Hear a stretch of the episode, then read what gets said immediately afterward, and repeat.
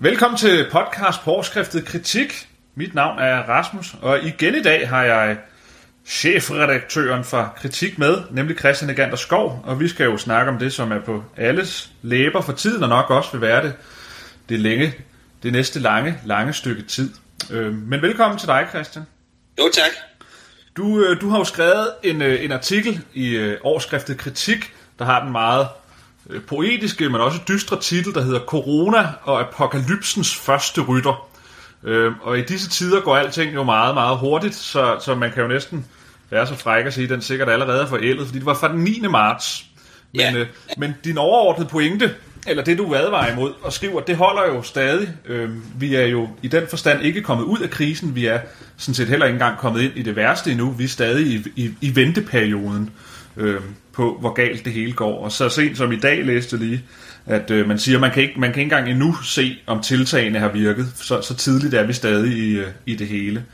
Øh, men du, øh, du, du, du prøver jo at forklare, at, øh, at det her det vil få nogle store konsekvenser, hvis, øh, hvis tingene går galt, og hvis man, øh, hvis man ikke gør det, man skal gøre fra, øh, fra både regering og befolkningens side. Øh, og, du, og du taler meget om det her med, at, at systemet eller institu- institutionerne er det vigtigste at opretholde øh, som, som velfungerende i, øh, her i landet. At vi må væbne os med tålmodighed og have tiltro til vores institutioner. Det er simpelthen det, der er det afgørende. Kan du ikke sige, kan du ikke sige noget, hvad, hvad, hvorfor er det, det er så, så afgørende, at, øh, at, at, at institutionerne ikke bryder jo, sammen? Jo, jo, jo, endelig. Øh, og jeg kan starte med at sige det, du talte om først, nemlig det her med, at det er en artikel, som jo er efterhånden 10 dage gammel, og i øh, den situation, vi står i nu, så er 10 dage, det er jo næsten en, øh, en menneskealder. Jeg skrev artiklen på et tidspunkt, hvor det endnu ikke øh, virkede fuldstændig klart sådan i den brede offentlighed, at den her krise vil have det omfang, som den rent faktisk fik. Der var stadigvæk folk på det her tidspunkt, som på sociale medier og andre steder forsøgt at underspille krisens omfang. De stemmer, de har siden, øh, de er siden forstummet. Øh, men på det tidspunkt var det nødvendigt at slå fast, hvad er egentlig øh, årsagen til, at vi skal tage det her rigtig, rigtig alvorligt. For en ting det er, at med en epidemi eller en pandemi som den her, så er der så så mange mennesker, der vil dø. Øh, det er i sig selv en katastrofe, øh, selvfølgelig på den måde, øh, at det er, øh, hvad hedder det, så så mange mennesker, der kommer til, som også øh, hendes majestæt sagde, som kommer til at miste en, øh, en, en pårørende, miste øh, venner osv., og det kommer til at være noget, der berører os alle sammen. Men set koldt og kynisk på det, så er det klart, at det er også noget, et, øh, et samfund for så vidt godt kan overleve. Det er ikke fordi, jeg siger, at man skal se koldt og kynisk på det, men hvis vi forsøger at sætte sagen på spidsen, mm. fordi vi skal tænke politisk over, hvad det er, vi skal gøre, så er det klart, at i sig selv kan man godt leve med, dem der overlever vel at mærke, kan godt leve med, at så og så mange dør, at så og så manges liv bliver forvandlet til tragedier. Det øh, vi derimod ikke kan leve med, eller det vi i hvert fald meget vanskeligt kan leve med, den pris vi ikke kan oppebære, og det som derfor også må være den principielle grund, for uden den øh, rent humanitære selvfølgelig, til at vi skal gøre alt, hvad vi kan, for at bremse øh, den her sygdoms fremmarsch så meget som muligt. Øh, det er øh, de konsekvenser, den vil have, eller kan få for vores politiske institutioner, hvis vi netop øh, ikke gør noget. Og, og for at forstå det, jamen, så skal man først forstå, hvad det er for en, en krise, hvilket omfang det er, vi, øh, altså en krise, hvilket omfang vi rent faktisk står øh, overfor.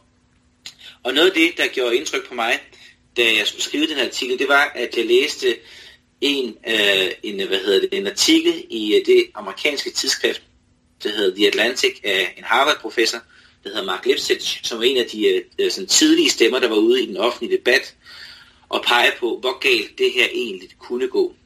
Og det han pegede på, det var, at hvis man ikke gør noget for at begrænse smittens omfang, så taler vi ikke om, at 10% af befolkningen kan blive smittet, eller 15% af befolkningen kan blive smittet, så taler man om smitterater på op til 70% i hver enkelt land, og i sidste ende også globalt. Ja, ja. Hvis man forestiller sig øh, en, øh, en smitterate på, hvad skal vi sige, de her 70 procent,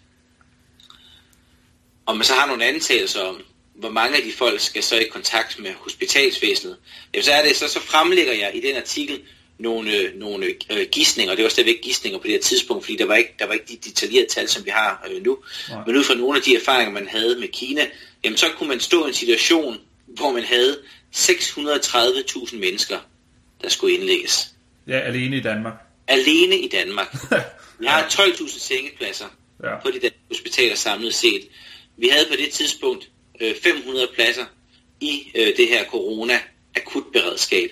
Så det er klart, at i en sådan situation, jamen så vil øh, hospitalssystemet bryde sammen, og, og vi vil opleve øh, fuldstændig katastrofale ting. Når jeg nævnte de her tal i artiklen, så er det selvfølgelig ikke, fordi jeg egentlig troede, at man vil nå øh, det niveau. Fordi man var jo begyndt at gøre noget, og vi, vi har så siden der gjort, øh, gjort meget, meget mere. Men altså selv med en, øh, en, en, langt, en langt lavere smitterate, for eksempel på en, en altså jeg nævner i artiklen igen, øhm, igen så er der, der er kommet nye tal siden her, men de tal er nævnt i artiklen, hvis vi skal være tro mod det, jeg rent faktisk skrev, så nævnte det, hvis man nu for eksempel forestiller sig, at, at der var 15 procent af befolkningen, der vil blive ramt. Og det er jo øh, meget det, øh, sandsynligt. I... Det, det er bestemt ikke usandsynligt. Det, det ligger sådan i den, op i det, som man i dag vil betegne som et worst case scenario, ikke? Men, men altså, det er bestemt ikke umuligt, at, ja. at, at de kan blive ramt. Og så, hvis man har nogle antagelser om, hvor mange der så skal i kontakt med sundhedsvæsenet der, jamen, så kan man komme ned på, at det er måske 135.000 mennesker, der skal i kontakt med sundhedsvæsenet. Og igen, vi har 12.000 sengepladser. Alle de 135.000 mennesker skal ikke indlægges, men vi taler uanset hvad stadigvæk om noget, der langt overskrider sundhedsvæsenets øh, kapacitet. Og, og hvad vil det så betyde i en situation, hvor vi, øh, hvor, hvad hedder det, hvor de institutioner, som vi år efter år har betalt til, og som vi forventer skal kunne håndtere en krise af nærmest et hvert omfang, som vi forventer det allermest basale af, nemlig sikkerhed for vores liv og for vores velfærd. Jamen hvis de institutioner stopper med at virke, så er øh, min pointe den, at så bryder, øh, så, så, så bryder vores opfattelse af den her politiske kontrakt, vi har indgået i, så bryder den fuldstændig sammen. Vi får ikke det, som vi forventer, når vi så at sige, altså det, det som er det grundlæggende i den her tænkte samfundskontrakt, øhm, er jo selvfølgelig, at vi afgår, afgiver noget, noget frihed, og vi får noget sikkerhed. Ja. Og hvis den bryder sammen, jamen så har det politiske system dybest set mistet legitimitet, og så er øh, alle bolde pludselig i luften, og så taler vi ikke længere om en krise, som bare er øh, epidemiologisk eller bare er økonomisk, så taler vi om en grundlæggende øh, politisk krise, hvis udfald vi kun kan gisne om, ja. og som vi ikke rigtig har lyst til at gisne om, ja, fordi, fordi det er så dramatisk. Ja, fordi, fordi det er jo i det øjeblik, at, at, det polit, at, at myndighederne og hele det politiske, det ikke længere har legitimitet i befolkningen, så er det, der virkelig begynder at opstå kaos. Altså så er dem, der var ude af hamstre lokumspapir, det er jo en, en en, en nærmest en, en, en ikke eksisterende øh, ligegyldighed i forhold til det kaos, der kan opstå i det øjeblik, at de offentlige institutioner ingen, sammen. Ingenting i forhold til det. Man kan sige, at de her hamstringsmænd, der var ude og hamstre toiletpapir, fordi de åbenbart ikke har tænkt sig at bestille andet end de næste 14 dage og skide, øh, det, øh, det er jo et symptom på manglende tillid. Altså, hvis man siger, jeg tror ikke på det, myndighederne fortæller mig. Jeg, jeg tror ikke på, at der er varer på hylderne, sådan som man fik at vide lige før alle de her hamstringsmænd gik amok. Ja. Jamen, så er det, at man går ud og handler på en helt anden måde, end vi normalt gør, når vi befinder os inden for et politisk fællesskab. Så handler man på en måde, hvor det alene handler om at sikre mig og mine. Og så er samfundet, så at sige, allerede øh, brudt sammen. Og det er en, øh, det er en øh, virkelig alvorlig situation. Der er en grund til, at al øh, politisk øh, teori og filosofi, som du har beskæftiget dig øh, meget mere med, end jeg har, at det starter næsten alt sammen med det her spørgsmål om, hvornår er politisk magt øh, legitim. Yeah. Det er det grundlæggende politiske spørgsmål. Og hvis den politiske magt ikke selv kan øh, svare på det ved, at der er sådan en tavs overenkomst mellem borgerne og det politiske system, jamen så er, øh, så, så er kæden så at sige brudt, og så er det, det er meget, meget vanskeligt at få det genopbygget igen. Så taler vi om noget, der har kommer til at have hvad hedder det, eftervirkninger, ikke bare i den her generation, men mange generationer ja. fremover. Ja. Noget, som vil forhindre alle politiske tiltag øh, jeg ved simpelthen ikke, øh, jeg ved simpelthen ikke, hvor lang tid. Ja, fordi så er vi jo tilbage til, nu nævner du sådan filosofi, den politiske filosofi, så er vi jo tilbage til det, man kalder for naturtilstanden, ikke? Altså, som, som, som er hver mand for sig i, øh, i kampen om, øh, lige, om lige, præcis, lige præcis, og jeg tror også, det er en af grundene til, at der var så mange, og også inklusive mig selv, der blev så, hvad hedder det, forarvet over de her folk, der styrte ned og købte øh, toiletpapir. Det var netop sådan et glimt af den naturtilstand, der altid truer, når man bare krasser lidt i institutionernes overflade. Øhm, det her med, at det politiske samfund, vi lever i, det her velordnede samfund, er jo bare en tynd skal, der ligger sig oven på noget andet. Yep. Og hvis den, stand, øh, hvis den skal begynder at krakelere, jamen så er det øh, menneskenaturen i al dens øh, irrationelle vildskab begynder at vise sig. Øh, og så er vi tilbage mod øh, i sådan en alleskamp mod, øh, mod alle. Ja, fordi det, det, det, viste jo, det viste jo også, hvor, hvor nemt sådan nogle helt almindelige begreber som værdighed og mådehold og øh, omtanke og pli og alle sådan nogle ting, hvor hurtigt det kunne sættes ud af kraft hos rigtig mange mennesker, der sikkert i sit almindelige liv aldrig kunne finde på at opføre sig på den måde. Altså det, jeg tror, det er derfor, man bliver, man, man bliver, man bliver vred over, at folk viser deres indre i, øh, i sådan en situation, ikke? fordi det indre, det er ikke kønt. Øh, lige præcis. Og netop det her med at, at opretholde sin, øh, sin værdighed og sin, sin status ved at handle på en specifik måde, det er jo noget af det, som vi alle sammen gør, når vi agerer ude i samfundet. Ja. Øh, men det er også klart, at vi har det også alle sammen sådan, at hvis så det samfund ikke eksisterer længere, jamen så er der andre mere øh, sådan, øh, primære bekymringer, som, som hvad hedder det, vi bliver nødt til at forholde os til. Altså, ja. hvis vi står i en situation, hvor vi mangler øh, mad og ikke kan få det, jamen så kommer vi til at se stort på øh, det værdighedstab, der ligger i at, at stjæle mad fra øh, hinanden. Ja. Ja. Og, og, og, og det, som er hamstringsmændenes øh, øh, man kan sige resonemang, jamen det er, vi står i en situation, hvor vi faktisk ikke er sikre på, at de her varer er tilgængelige, selvom det politiske system siger, at varerne vil være tilgængelige, og derfor så øh, sætter vi så parentes om vores værdighed og handler øh, som om det galt livet. Og, men det viser jo også det viser jo det der klassiske prisoners dilemma, der jo, der jo er, at, at, at, at altså det, det er det samme problem, man har med fiskeri for eksempel, ikke? at ja. det, vi kan kun opretholde fiskeriet ved, at alle øh, begrænser sit fiskeri. Men så snart der begynder at være tvivl om, hvorvidt de andre fiskere opretholder deres kvoter for fiskeri, så begynder alle at tømme havene, og så er der til sidst ikke nogen fisk til nogen. Altså, det, det er jo det, det er den samme mekanisme, man ser her. Ikke? Det er sådan prisoners dilemma i, øh, i levende liv, vi var, vi var, vi var vidne til her. Øh. Ja, og, og, og det som det også peger på, øh, det du siger, det er jo, at når først tilliden smuldrer, jamen så afføder det.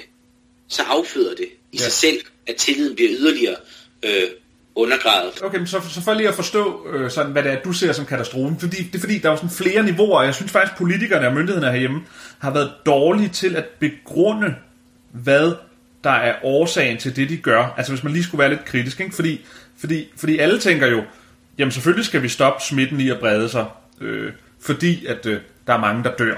Eller mange, der siger, jamen, selvfølgelig skal vi stoppe smitten i at brede sig, fordi i sidste ende, så vil det være mere altså vores, vores økonomi vil lide meget mere ved, at vi ikke gør noget i forhold til de tiltag, vi gør nu, selvom at vi jo øh, lider nogle store økonomiske tab.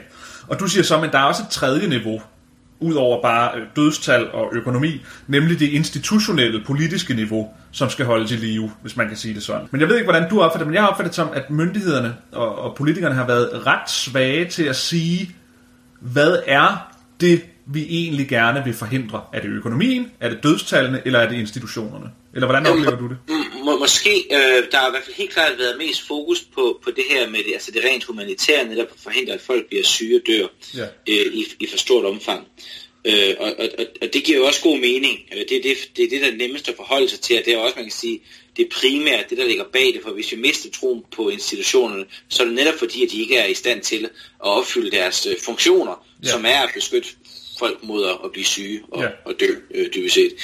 Øhm, men... Øhm, ja, så, så, så man kan sige det på den måde, at altså, altså det skal jo ikke lyde så kynisk øh, som sådan, men det, at der vil være flere ældre, der dør, det, det, det, det virkelig, den virkelig worst case katastrofe er, at det får institution, institutionerne til at bryde sammen. Altså der er et lag, der er et niveau ovenover det, at der er nogle flere ældre, der vil dø af at, at blive smittet.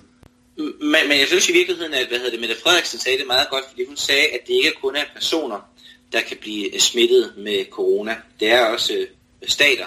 Og, og der pegede hun netop på den institutionelle udfordring, ja. man står for. Så jeg synes egentlig, at der i hvert fald i, øh, i regeringens kommunikation øh, har været en, øh, et meget klart fokus på, på, på den her øh, institutionelle udfordring, som, øh, som er sådan ret, øh, altså, ret vigtigt at have med i regnestykket. Jeg, jeg tror, det er rigtigt nok, når man så, når så tiden går, og øh, hvad hedder det, debatten, eller hvad man skal kalde synspunktene, fyrer frem og tilbage, så, at det, så, så træder det institutionelt måske i baggrunden, så længe det virker.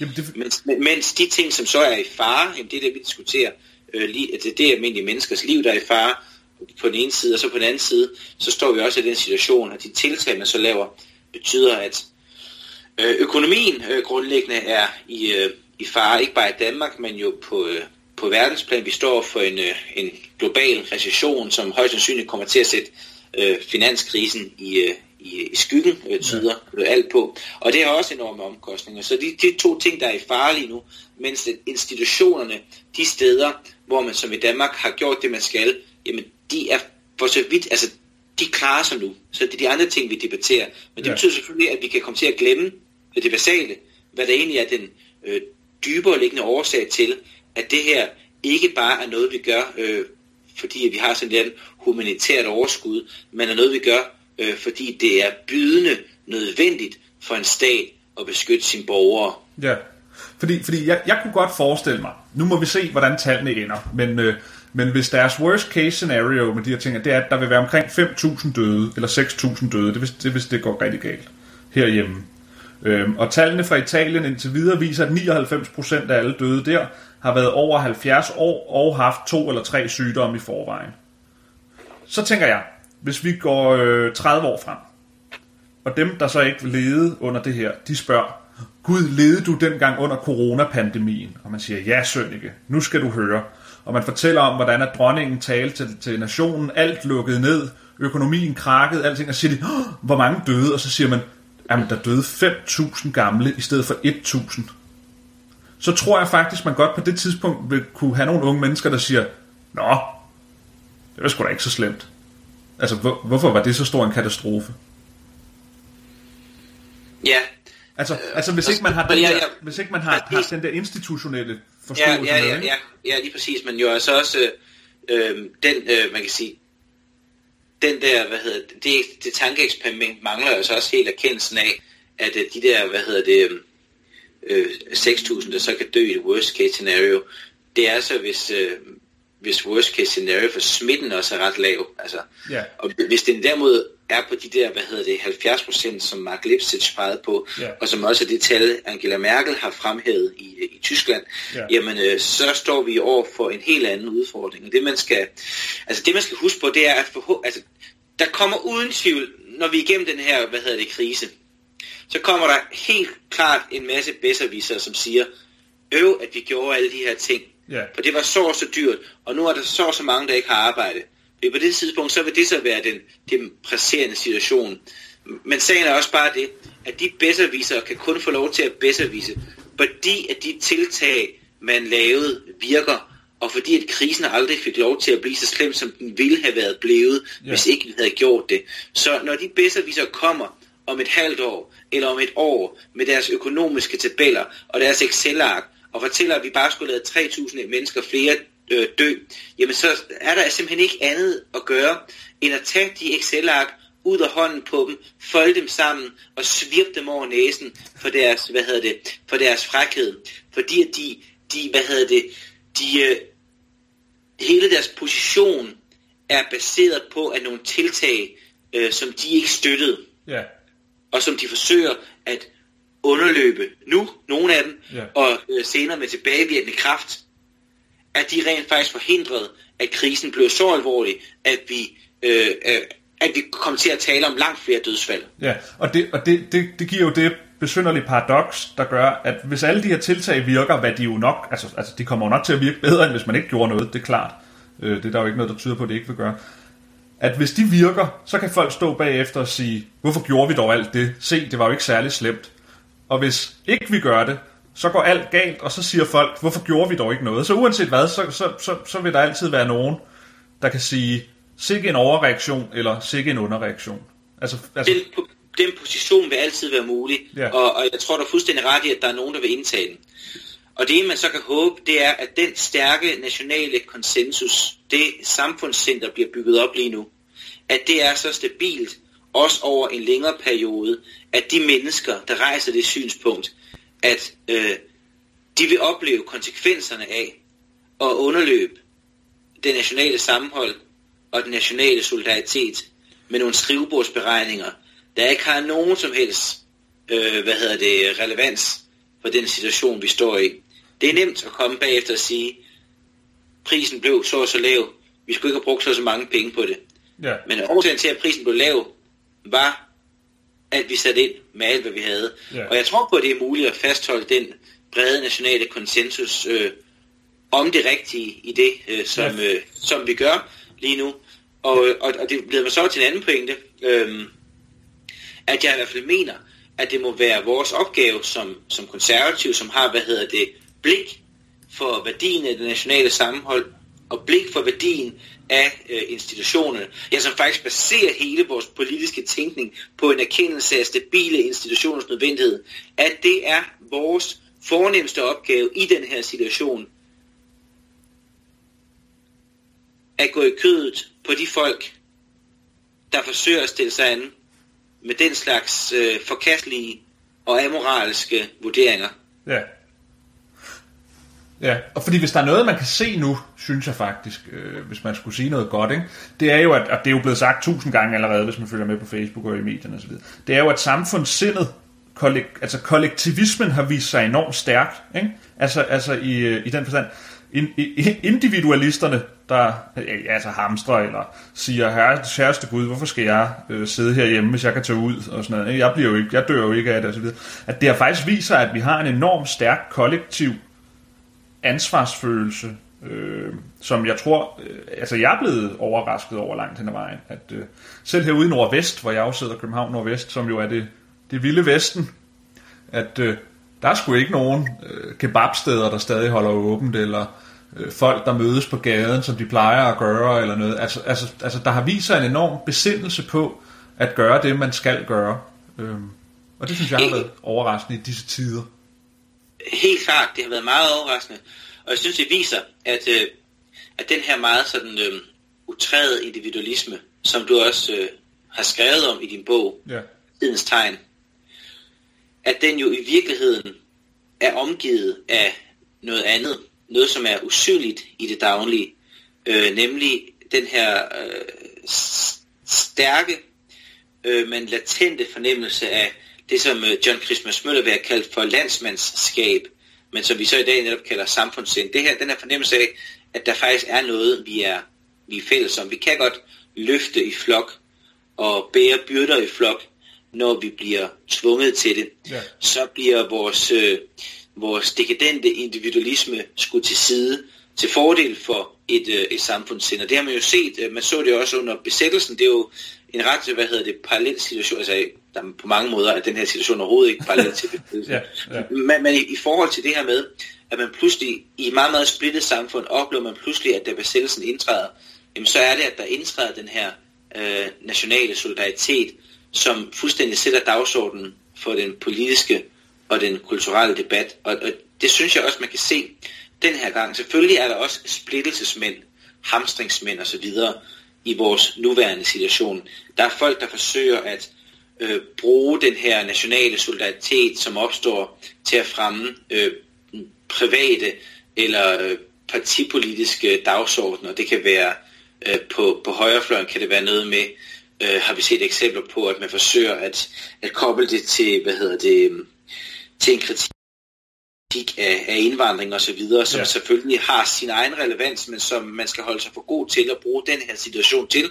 Og på venstrefløjen ser man især ude, på, øh, ude blandt genierne ude på Twitter, at øh, det her bliver brugt til at vise, at øh, nu har markedsøkonomien simpelthen spillet for lidt, fordi vi skal bruge så og så mange penge på at redde markedsøkonomien. Ja, det er og det, er for det første fuldstændig forkert analyse, Ja. ja. og så er det også bare moralsk forkasteligt, ja. at man bruger en krisesituation som den her, hvor det nationale sammenhold har en funktion, nemlig at holde sammen om de nødvendige og meget drakoniske krisetiltag, øh, som, som, som er blevet vedtaget af et, et bredt politisk flertal, og bruge den nationale solidaritet og det samfundssind til at, at fremme sådan mærkelige, sekteriske, næsten kultiske, øh, ideologiske forestillinger om øh, det kommunistiske samfund osv.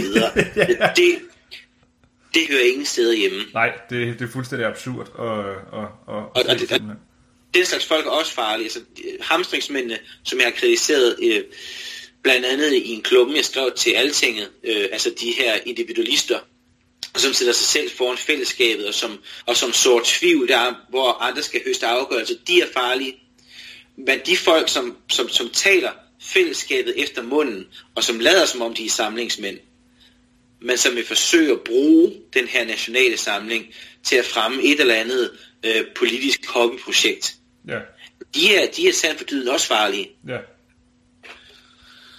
og jeg tror, det bliver en af vores opgaver, netop som øh, konservative, øh, at sørge for, at den her, øh, altså i hvert fald på den beskidende måde, vi nogle gange kan bidrage øh, til det, øh, fra, fra vores udgangspunkt på overskrift og kritik, jamen at sørge for, at den her øh, nationale øh, solidaritet, at den bliver fastholdt på den essentielle funktion, den har, og ikke bliver misbrugt til alle mulige andre øh, sammenhænge. ja. Lad os, øh, lad os lade det være det sidste ord i, øh, i denne podcast, hvor, øh, hvor vi kommer med den anbefaling at stå vagt om, øh, om det nationale sammenhold og, og fællesskabsfølelsen. Og sige tak, fordi du ville være med, Christian. Jo, jamen øh, selv tak, og jeg vil så også øh, sige en ting nu, hvor du øh, selv har været på beskeden til at sige det. Man kan nemlig stadigvæk købe din bog, øh, Tidens Tegn, på øh, mongolransen.dk. Den koster 250 kroner, og vi sender den direkte til folks adresser. Og det er en øh, ganske udmærket måde at bruge de her karantænetider på, til at kigge øh, samfundet efter i, øh, i kortene. Se, hvad det er for nogle præmisser, samfundet hviler på, og hvad det er for en individualisme, der i en vis forstand er blevet kendt ugyldig i den tid, hvor vi nu øh, befinder os i. Jeg kan i hvert fald på det varmeste anbefale alle, der hører den her podcast, også at købe bogen. Ja, så det skal folk gøre, så jeg ikke sidder her og er fattig i mit lille hjem til maj måned. og også det. det er godt.